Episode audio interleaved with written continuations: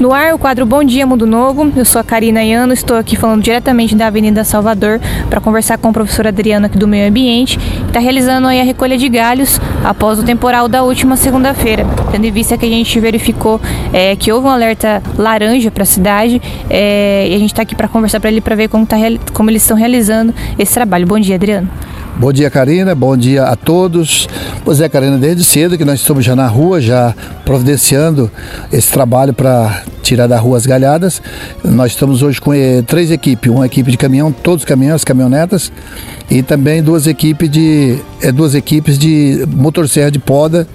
E estamos aí tirando as galhadas, cortando, já tirando, né?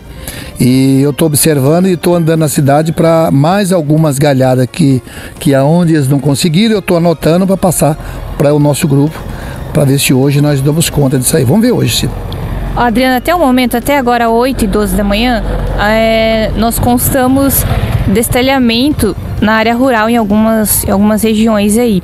É, aqui na, na cidade não teve muito desse caso até o momento, né? Pois é, Karina, pouca reclamação de pessoas que destelharam a casa, mas não tantas coisas, né? Tem alguns que destelhou, mas eles mesmos já estão tomando as providências, né? Não é que eu saiba, né? Às vezes tem coisas piores por aí que a gente não está sabendo, mas está mais ou menos controlada, né?